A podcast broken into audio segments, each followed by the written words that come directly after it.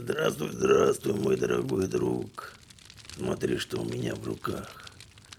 Настоящее дело расследований. Его мне передала моя старая-старая знакомая Зинка. В этом деле есть одно очень интересное письмо. Давай-ка я внуку отдам это все, а он пусть прочитает тебе. Ну что, устроился поудобней? Сегодняшняя наша история называется «Дверь в детство». Ну чё, внучок, давай, начинай. Меня зовут Андрей Степанович Барсуков, 1946 года рождения. Пенсионер, вдовец. Детей нет. Это письмо я кладу к вам в ящик, Зинаида Ивановна, чтобы вы знали, я не исчез. Я не умер и не сошел с ума. У меня все хорошо. И что я решился войти в дверь. Как помните, мы с вами были обеспокоены исчезновениями наших сверстников и людей немногим моложе.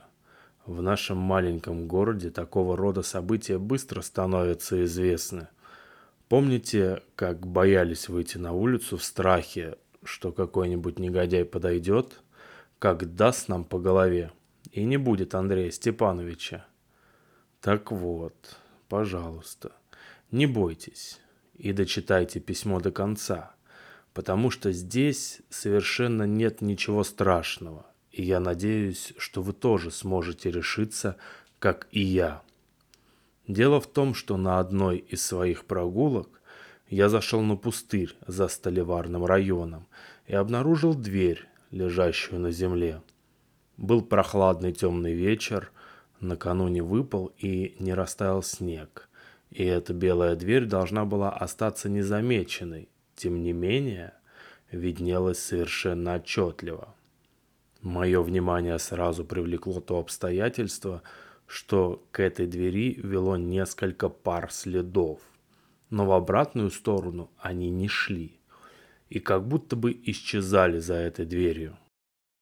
Я сразу подумал, что там, возможно, находится погреб или бункер, но когда я попробовал поднять ее за ручку, то увидел только мерзлую землю и жухлую траву.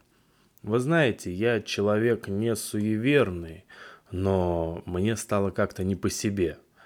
Положив дверь на место, я оттуда быстро ушел.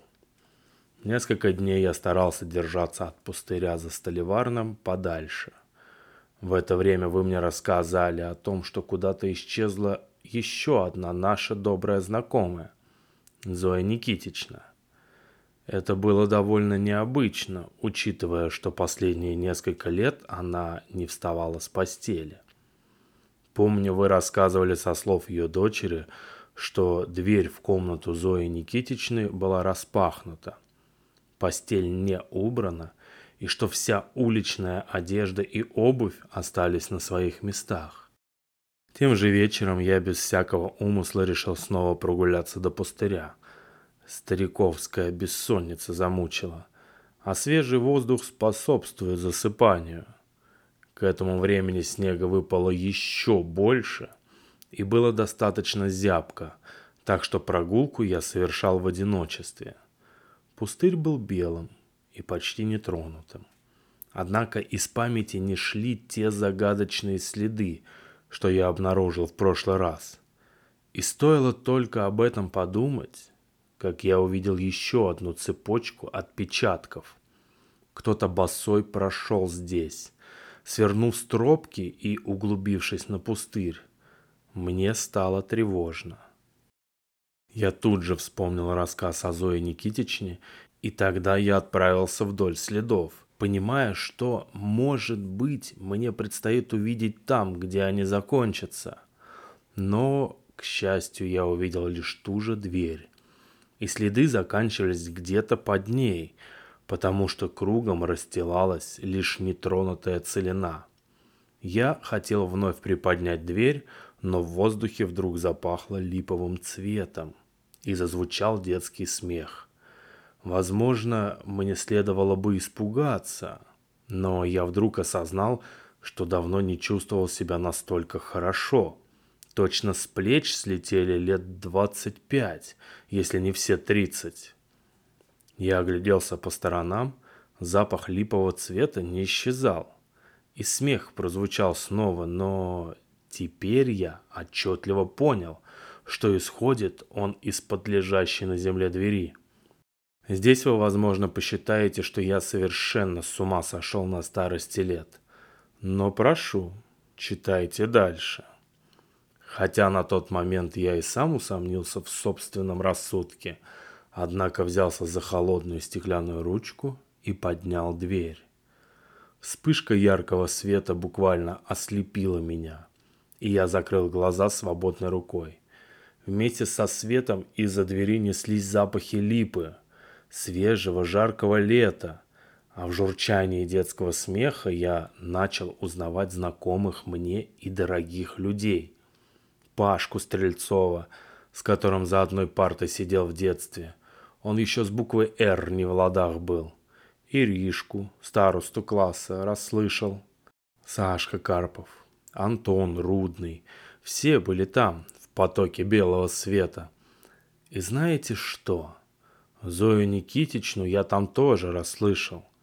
Зойку Синицыну, вернее будет сказать.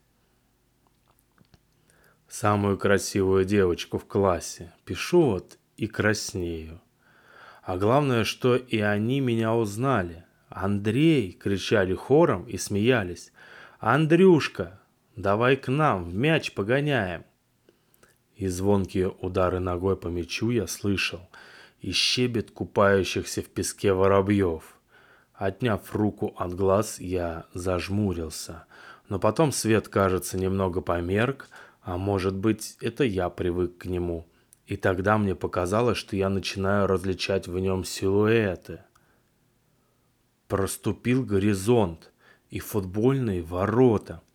Помните, когда-то здесь, на пустыре, мы все лето проводили, играя в мяч, так что матери дозваться не могли. Увидел и силуэты детей, махашев мне руками. Я от чего-то испугался того, что могу разглядеть дальше, и уронил створку. Сияние стихло. Ушло летнее тепло и его запахи, а я вдруг продрог до самых костей. Посмотрел на часы, была половина первого ночи. Получается, я здесь простоял целых полчаса. С трудом разогнувшись, я побрел домой. Ох, и донимало же меня ночью колено. Ваша мазь, конечно, немного успокаивала, но в него точно раскаленный пруд вкручивали. Маялся я до утра, все вспоминал школьные годы, друзей, как в пионеры посвящали – все вспомнил, и мечты, и надежды. Никогда на ум не шло, а теперь вдруг нахлынуло. Но особенно вспоминалась та молодая легкость во всем деле, которая охватила меня, когда я открыл дверь. Так до самого утра и промаялся, пока нога не отпустила. Зинаида Ивановна, вы простите, что я к вам крайне редко заходил. Это я все по ночам до пустыря ковылял. Дверь-то она была там, только вот ни лето, ни детство за ней не оказывалось. Только прямоугольник замерзшей травы. Я тогда в отчаянии был, думал, раз в жизни напоследок показали мне чудо, а я отбросил его, ударив по протягивающейся руке. А потом время припомнил. Время на часах было полночь и тридцать минут. Так что Пора мне заканчивать свое письмо. Уже одиннадцать, а до пустыря еще дойти надо. Я как дойду, открою дверь, и тогда-то уж не забоюсь. Войду внутрь и буду играть с ребятами в мяч, а потом обольюсь водой из колонки на углу. Я надеюсь, что вы решитесь следом за мной. И если да, запомните. Полночь. Пустырь за столеварным. Дверь хорошо видна, снег ее от чего-то не заметает.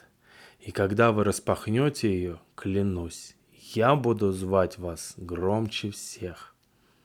С уважением и надеждой на скорейшую встречу, Андрюха. Несколько молодых парней в форме рыскали по пустырю за окраиной небольшого городка в области. Была весна, и снег вовсю таял, обнажая камни, рыхлую темную землю и то, что зимой казалось простыми сугробиками, не вызывающими никаких подозрений у местных. «Еще один подснежник!» — гаркнул один, сметая щеткой снег со стариковского лица. «Вот что их понесло сюда зимой?» Всем городом искали, а по весне вон, нашлась пропажа. Только вот что странно. На пустырь тоже захаживали, даже с собаками. Не нашли тогда. И улыбаются они все как один, беззубые, с железными коронками, ставными челюстями. Улыбаются так, точно дети при виде мороженого. Вздохнув, парень выпрямился в полный рост, хрустнул пальцами и помахал обеими руками, подзывая к себе коллег.